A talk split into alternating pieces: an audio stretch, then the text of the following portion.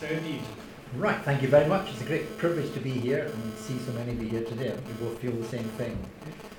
Um, what I thought I'd do is set the context for the main press companies in Scotland. So the Herald and Times Group is one of the main ones based in Glasgow. And we have four newspapers and at the moment two websites. We're owned by NewsQuest Media Group, which is based in London now. And NewsQuest is owned in turn by Gannett of the US, which is the biggest newspaper publisher in America. They publish USA Today, etc. So essentially, it's a subsidiary of a subsidiary of an American company. But we operate very autonomously in terms of our strategy and our politics and, and, and all the rest of it. there are other big companies in Scotland. Johnston Press, which is a UK wide regional newspaper conglomerate, also have operations based in Edinburgh. They publish the Scotsman and the Evening News. And DC Thomson, which is a privately owned publisher, have a number of papers in the northeast and in Dundee. So they comprise more or less the Scottish indigenous press with some small weekly publishers as well. We've also got STV, the commercial TV broadcaster, and we've got the BBC as well. But the three main regional newspaper groups are what we call the indigenous press in Scotland. It's a big newspaper market, there's a heavy penetration of newspapers in Scotland and digital brands as well. So we've got about 5.3 million people in Scotland, of whom 94% over 15 do consume newspapers or digital website, uh, magazines or digital news websites, etc. So it's a substantial market, but it's changing and it's changed over the last 20 or 30 years, as I'll take you through. In terms of just newspapers or news brands, in terms of websites and newspapers, 90% of Scottish adults consume news, so not magazines but news. And that's not circulation, that's people who read the paper or look at a website, etc. So there's a very deep penetration. And when people talk about the decline of news and interest in news, this seems to contradict that. There's still a, a great deal of interest in established media brands in, in Scotland. And that compares slightly more than the UK, it's about 87% in the UK. The big appeal with quality papers, um, these are things like the Scotsman, and the Herald, etc., uh, and the Scottish versions of the English titles. So nearly half the people consume quality news in Scotland, which very, is very good for democracy. It's just to interrupt, sorry, it's just worth saying the thing about the English title, the Scottish editions of the English titles, because Yes, not everybody would know. Right? that's a good point. I'll come back to it later when I show you the figures, but one of the big challenges in Scotland is the growth of English newspapers, London-based newspapers, with a Scottish or Tartan edition being sold in Scotland. And that's made huge inroads into the indigenous press. And I'll show you the figures later and, and contrast with what it was like 30 or 40 years ago. But in terms of Scottish regional brands, i.e. the indigenous press, about 40% of Scottish adults see in some form the Scottish indigenous press. So we still have a very large market there that we'll explain later how we're trying to tap into, particularly digitally. Let's look at the referendum. Um, you probably know that it created huge engagement with the Scottish population. About 85% of voters voted in the in referendum for potential independence of Scotland. And that had a very big impact on the media. It had a huge impact on social media and was driven extensively by social media interaction, people engaging in social media. But also the mainstream media had a major impact. One example is the Sunday Times coverage of a poll showing independence was a possibility triggered the whole political reaction by the UK government and potentially changed the whole course of the referendum debate. So mainstream media retained a very important position there. Herald Scotland, which is one of our websites, was probably the main forum for informed discussion about independence. So the mainstream media were very important, supplemented by social media.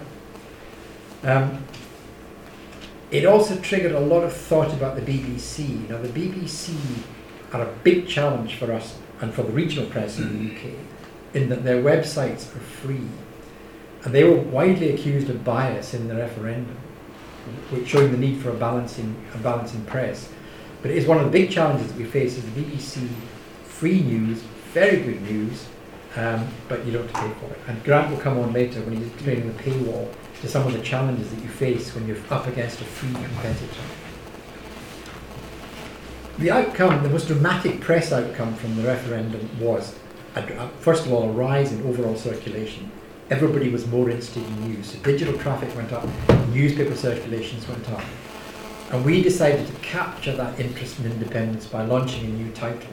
So in November, quite unusually in the British newspaper market, we launched a whole new newspaper called The National. And the National banner says it is for independence, the title that supports independence. It is profitable, it will endure, and in a couple of weeks we'll be launching a website for The National. But it kind of excited the British newspaper sector, I think. You could still sell print in a market like this. And a lot of independent supporters are younger people. And we've got a lot of tweets of people saying, I've never bought a paper in my life, but because I believe in this, I'll buy this paper. And its circulation is holding up. Um, we think it will pick up again as the UK general election approaches. You probably know that the Scottish National Party, the government in Scotland, may play a pivotal role in the UK general election. And we think this title will particularly pick up then as people turn back to the SNP, see what nationalists are thinking, and how influence in UK politics can influence the referendum of the independence debate and drive people towards independence. I thought you might be interested in seeing this. rather small type, but this gives you an idea of the challenges that we face that David's just highlighted. 40 years ago, if you went to a newsstand in Scotland, you would find one copy of the Times, one of the Guardian, piles of the Scotsman, and piles of the Herald the indigenous papers. If you now go, you'll find piles of the Guardian, the Telegraph, etc., etc. And this gives you an idea of the scale of the, the reach. These are daily circulations, actively bought papers in Scotland in December. So you see the 17,000 copies of the Times, which again would be unthinkable recently. And some of these papers are not making a profit in Scotland. So this again is a challenge that we face. But they are making, they have made big inroads. So you get the Sun, 226,000.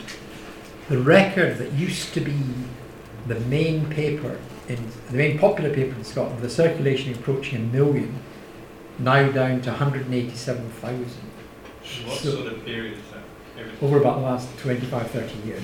So readership is still substantial. Nearly 800,000 copies of newspapers, daily papers sold in Scotland, but inroads by the London based titles. And very difficult to compete. They have vast resources. And some of them, like the Telegraph, have very good Scottish editions. They often splash, the main story is Scottish for the Scottish market. Um, so it's quite difficult to compete. And that's a lot of our editorial focus goes into what niche do we have where we can bring more depth and more analysis to Scotland. But it's not to underestimate the challenge. So it's not so much the decline over our readership, it's more the dilution of the market by the London-based titles. I'll just show you the, the national here in December was 30,000, so a substantial paper in the regional market from nothing. And the national was invented in three weeks. We decided on day one, and three weeks later, we had recruited, done dummies, arranged distribution, and launched the paper. Three weeks. Three weeks. And it leaked only the day before publication. So it, it, shows you what can be done, even in the print. So it's three times the readership or rather the circulation of the Guardian. Yes. From nothing, and this is new market. The overall circulation, the trends continued. So this is new readership, not at the expense of the other titles. And Sundays, uh, our Sunday Herald, which is one of our titles, backed independence, and you can see the impact there. So it is up year on year by a third because it backed independence while everybody else is going down. So you see the appetite in Scotland for variety of opinion. Um, the rest of them are pretty declining pretty much in line with sort of industry standards. But again, we've carved out a new niche in that market. So this is the stable that we have. Uh, we've got the Herald, which is a quality daily, and it's pro-union. We've got the Sunday Herald, which is a Sunday paper pro-independence. The National Daily Paper pro-independence, Evening Times, which is a local newspaper in the Glasgow area. Two websites, eveningtimes.co.uk and Herald Scotland, which is a merged website for the Herald and the Sunday Herald.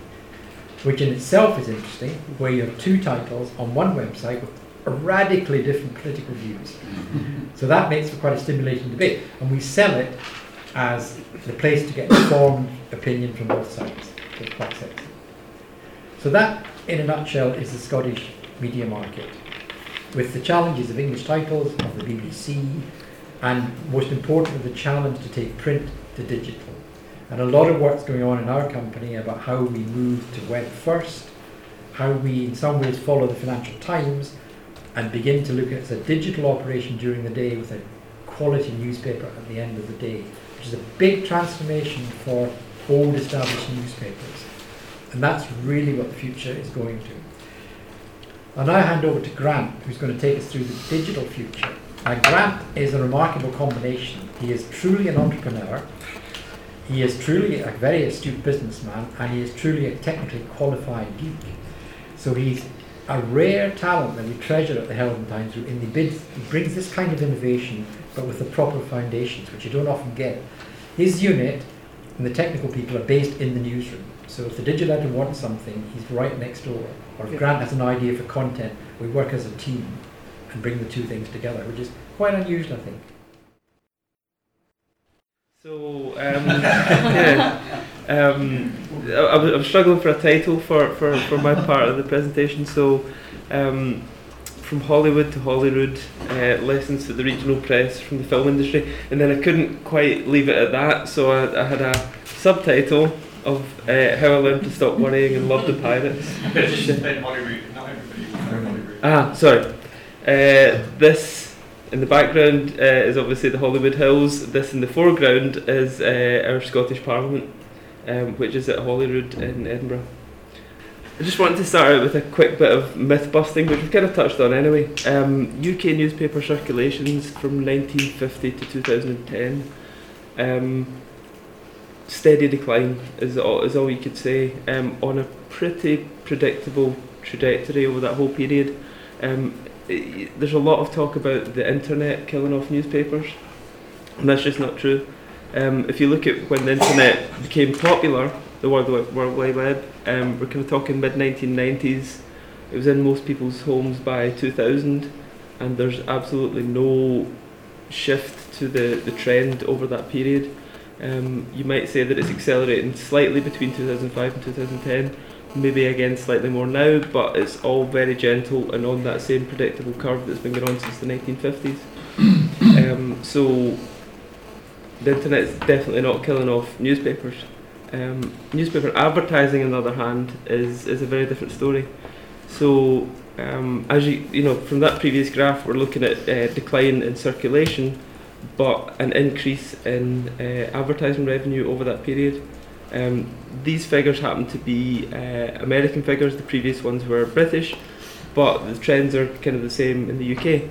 Um, and these are all these aren't these are adjusted for inflation, so we're seeing real term increase in advertising spend all the way from 1950 to the year 2000, and then a very sharp drop off, which is completely different from the circulation figures.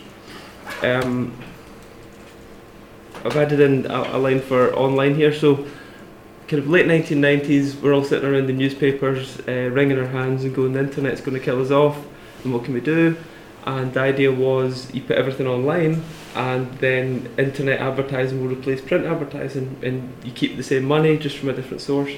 And for the first couple of years, that seemed to work out really well. That red line there, ticking up in the, in the positive direction, and you think everything's good. If we can just extend that line out, jobs are good.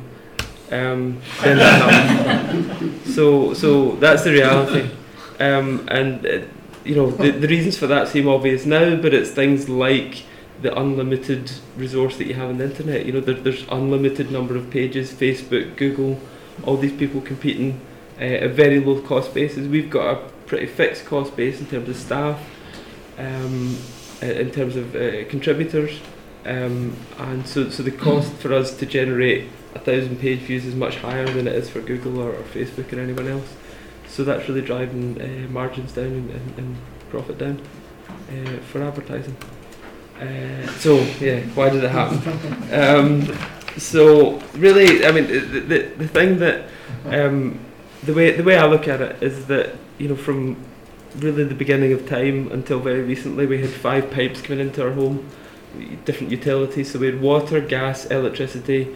We had broadcast media, radio and television, and then we had newspapers. And they were kind of piped into everyone's home. Either they got them delivered, or at least every home got one newspaper brought into the house uh, during the day. Um, and newspapers are great because you know water gives you water, gas and electricity. Television and radio give you entertainment, but uh, they can't give you a wardrobe for sale, uh, a, a new job, a new home, a new car. All these things that are really local and personal, you can't advertise over television or radio. Fine for brand advertising, not fine for, for individual for items. So that's really the, the pipe that we had, we still have, um, but we were both the medium and the message. Um, and you know those are the areas that we could really excel in that no one else could touch. So between that slide and that slide, we've replaced newspapers with the internet. The internet is just a better pipe coming into the house. Um, so newspapers still exist, and they're one of the things that travel over the internet. But now it's just we, we sell the message, not we don't own the medium. Um, and the internet's great for all the things that newspapers were good for. It's also great for pictures of cats and videos of cats and uh, online shopping and all those things. So, you know, this is what I say to uh, people that say, "Oh no, oh, I'll be fine," and you know, newspapers will have their day again. You can't handle the truth. um, so, yeah, um, got a quick slide about where has the advertising revenue gone. So, you know, if we go back to that slide where it was like uh, advertising revenues ticking up, and then it dropped down, but that was just the internet advertising revenue that newspapers took. Um, if you look at this here, uh, this is from 2004 to 2011. Uh, the same trend's continuing, and it basically shows print advertising falling. Uh, the dark green little dots you're seeing at the top of those green lines um, is newspapers taking digital revenue, um, but the big blue line is the rest of the internet. So that's Facebook and Google and all these people that are making lots of money online uh, from internet advertising, and that more than offsets the drop that in newspapers. So there isn't less money going into advertising. There isn't less money going into newspapers and online. It's just not coming to us. That's that's basically the, the truth, or, or less of it is coming to us than we, we were used to. Um, so, just as a brief aside, uh, if you think of some of the biggest areas that newspapers are really good for, uh, things like jobs, property ads, cars, all those things, all the classified channels. Um, and we made a lot of money from that stuff. Um, in 1999, we saw that things like Monster Jobs and Total Jobs and all these job sites were appearing. Uh, same for property. Uh, around the world, I guess you've all got the same kind of thing of, of, of these classified channels coming up and, and putting all that stuff online. So we took the kind of crazy, bold decision uh, to cannibalise our own business.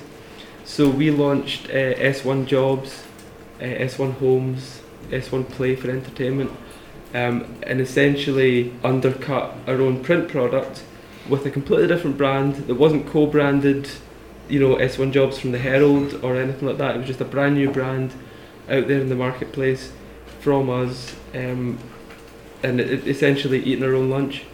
Um, and So what year did you do that, Grant? so 1999, um, there was there was three of us in a in a three techies and and and, uh, and some marketing people and, and, and managers, um, and we launched S1 Jobs. By luck or good judgment, just at the right time, uh, because it was. In fact, we had we had uh, just a funny aside.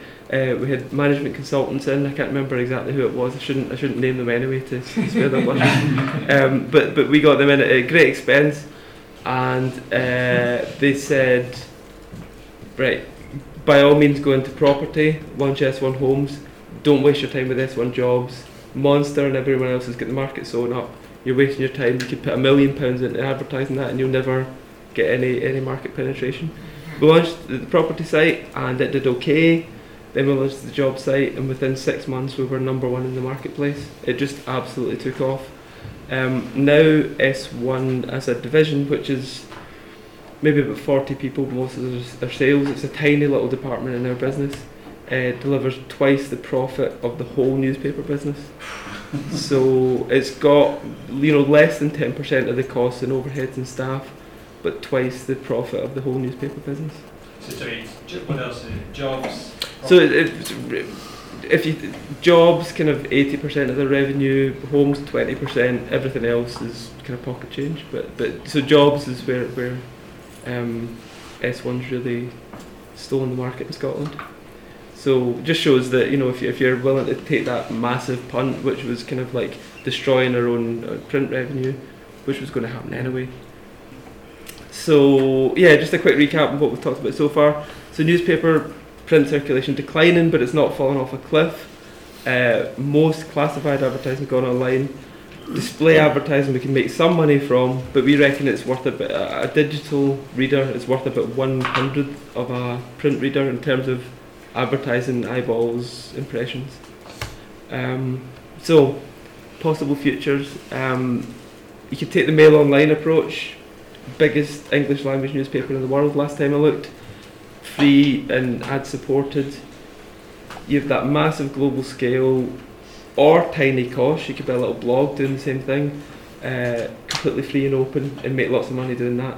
But only a few operators in the whole world can do that, at least in English language. That's that's where I'm kind of interested between us and say Finland, because we have a lot of competition from UK newspapers, from American newspapers, from blogs, from every English language title in the world really where I think some other countries maybe benefit from having a language barrier, um, perhaps.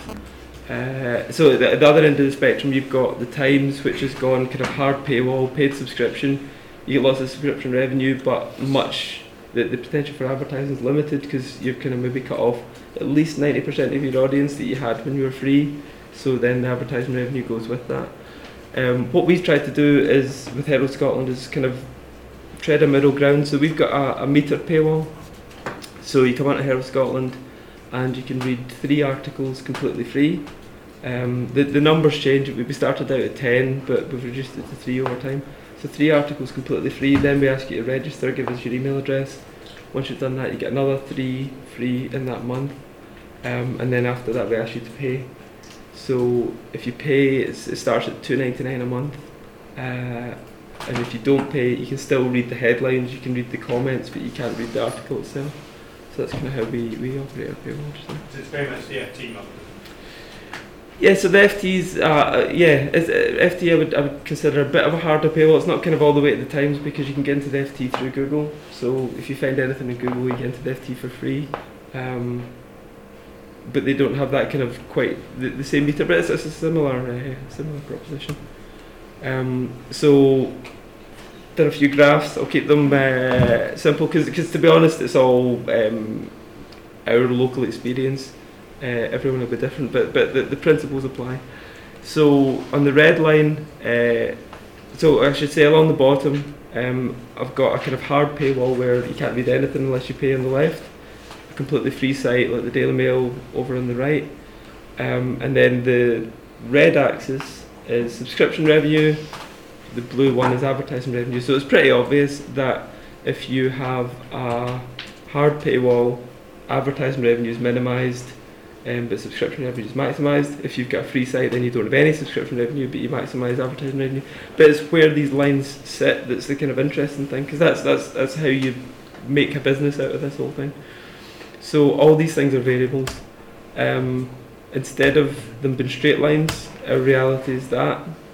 So so we found that because so few people consume large numbers of pages in a month, that actually you can get almost all of the advertising revenue by setting a really hard paywall limit. So so we we brought the limit right down to three, but even then you still get the majority of uh, people seeing content for free and seeing advertising.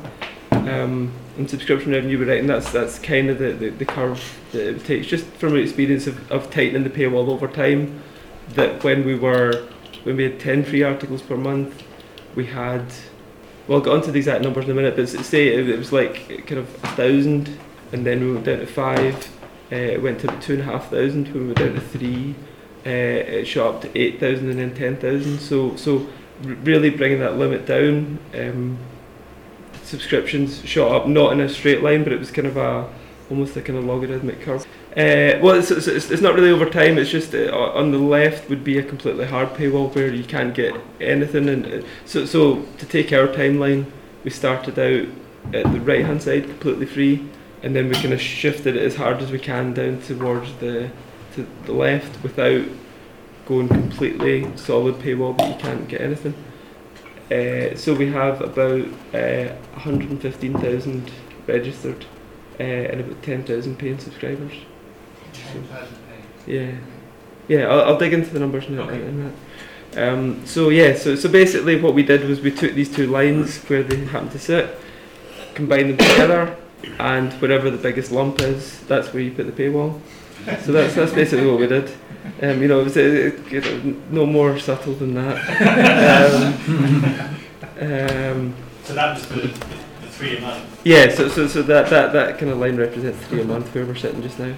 Uh, the, the numbers will be different for different papers, but the kind of same principle applies that it's kind of maximi- maximising advertising and subscription revenue and where, wherever that those cross over at the highest yield.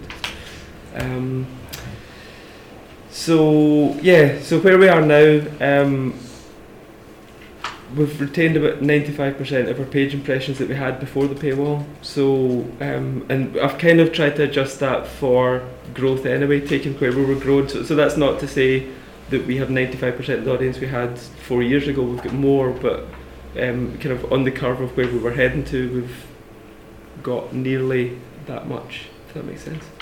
Um, but subscription revenue is our new revenue stream, um, which accounts for 51% of our digital revenue. That was the January 2015 figure. So, um, well, so, sorry, it doesn't account for 51%. It added 51%, so I guess it's a third of our total take, but we're making 50% more than we would have made without subscription. Um, and then potentially, although this could be argued either way, maybe we're protecting print sales by not allowing free access to the to the website. I, I can't provide any numbers on that, but it seems to make sense. So, yeah, um, forgive all the numbers here, but it, it's kind of interesting for me. Um, the audience profile challenge. So everything that I've said so far is true, and you can have uh, nearly as big an audience as you would have had without a paywall, um, and you can extract subscription revenue from your really kind of hardcore audience. But what that does is, and it, overall, you end up with nearly the same audience. So, so I've plotted the figures there at the bottom of 2.2 million if we had been stayed a free site, and 2.1 million. Um, that's um, total monthly unique visitors uh, to Herald Scotland. Um, but what you do is you potentially decimate your regular loyal audience. So you keep all your flyby visitors, all your you know people come in from all around the world reading one or two articles a month. You keep your occasional readers that are only reading one or two articles per visit, and they can get their six articles a month within within how much they would normally read. But your regular readers and your news junkies, the people that come back every day, you're absolutely limited by the number of paying subscribers you've got because you can't people can't read more than they're, they're paying to read so if we went down that route exactly then we would be cutting off the very people that we want to attract for advertisers. So we would have no local audience or, or 10,000 of a local audience versus nearly 100,000 um, which are the people that we can monetize most from advertising. So we, we did this. We made our paywall leaky by design. So we basically made lots of ways to get round our paywall if you were determined enough. um, so, so, so, one of those ways is if you come in from social media, you can bypass the paywall. If you open a private browsing window uh, or delete your cookies, you can bypass the paywall to a certain point. But then we've got another level that kicks in that says, okay, well, you might have you know you might have read 15 articles in a month but actually we can detect from your IP address that you've read too much so we're going to block you again. So we have we have different layers of blocking. So we say okay you can have a bit more but actually you've been a bit cheeky now and you know so, so a really determined person could buy um, you know an anonymous proxy and be browsing from all around the world and get past it again but they would have to pay more than that more for that than a subscription cost. So so it's that kind of thing of just playing with the psychology of it saying you know, we don't want to block people off completely, but just just kind of getting it right. Um, so just uh, examples of the kind of thing I was talking about there. Um, one of the kind of nice bits of social engineering was when we, we, we allowed comments uh, from people that aren't uh, paying subscribers.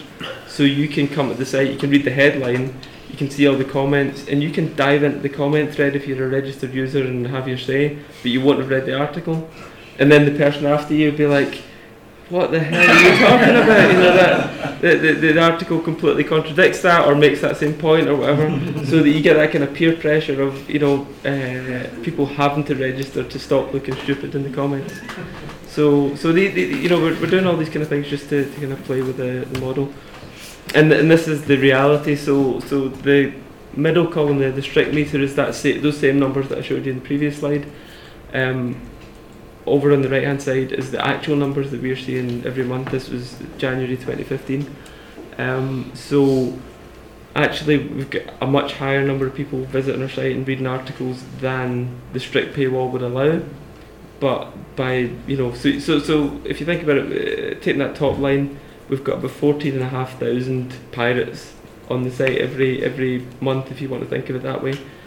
But those are good people to have on the site because they're you know, to my mind, they're expending more effort in bypassing the paywall than it would cost. You know, the, to me, the two ninety nine that we charge is worth it to not have to go to that hassle. But if they want to do it and they want to give us advertising revenue and, and all that, then perfect. So what we ended up with is, is kind of doesn't make much difference to the bottom line. We've got kind of hundred thousand more uh, visitors than we might have had, but it really affects that core loyal audience that we want, those top people, the news junkies and regulars, the, the Scottish audience that we want to attract. Yeah, so um, to be honest, um, so you know the way when you go on the internet and you see like, you know, here are 20 celebrities that you didn't think were fat or whatever, and it's uh, clickbait is basically. So I, don't have a strong tie into the Hollywood thing. Um, it was a kind of uh, an idea that uh, came and went. But the principle is there that so Hollywood and uh, the music industry also have been through this same challenge of um, the transition to digital and how do you make money, and each have tackled it differently. But actually now you're in the position, especially with the music industry, where they've basically said album sales are making us virtually no money. So what we'll do is we'll put it all, you know, it- all these videos were going onto YouTube anyway. So rather than you know, for years EMI were you know putting in takedown notices, get that off YouTube, get that off YouTube, and you find all these videos disappearing. Now there's dedicated YouTube channels from the music industry to make these things available to promote. In fact, some of them are paying YouTube to be advertising the latest album on there. Um, they make some revenue back from that, but essentially what they've done is pivoted their business model into merchandise and touring, and they're using uh, online as a market channel. So, so you could say that the argument's the same that essentially pi- the pirates have won in the music industry certainly to an extent in the movie industry also that the pirates have won that people are getting it for free and they've adapted their business model to suit. And we're kind of doing the same thing that a strict paywall wouldn't give us the yield that we that we want especially in advertising which is still two thirds of our digital revenue. Uh, and that's me that's all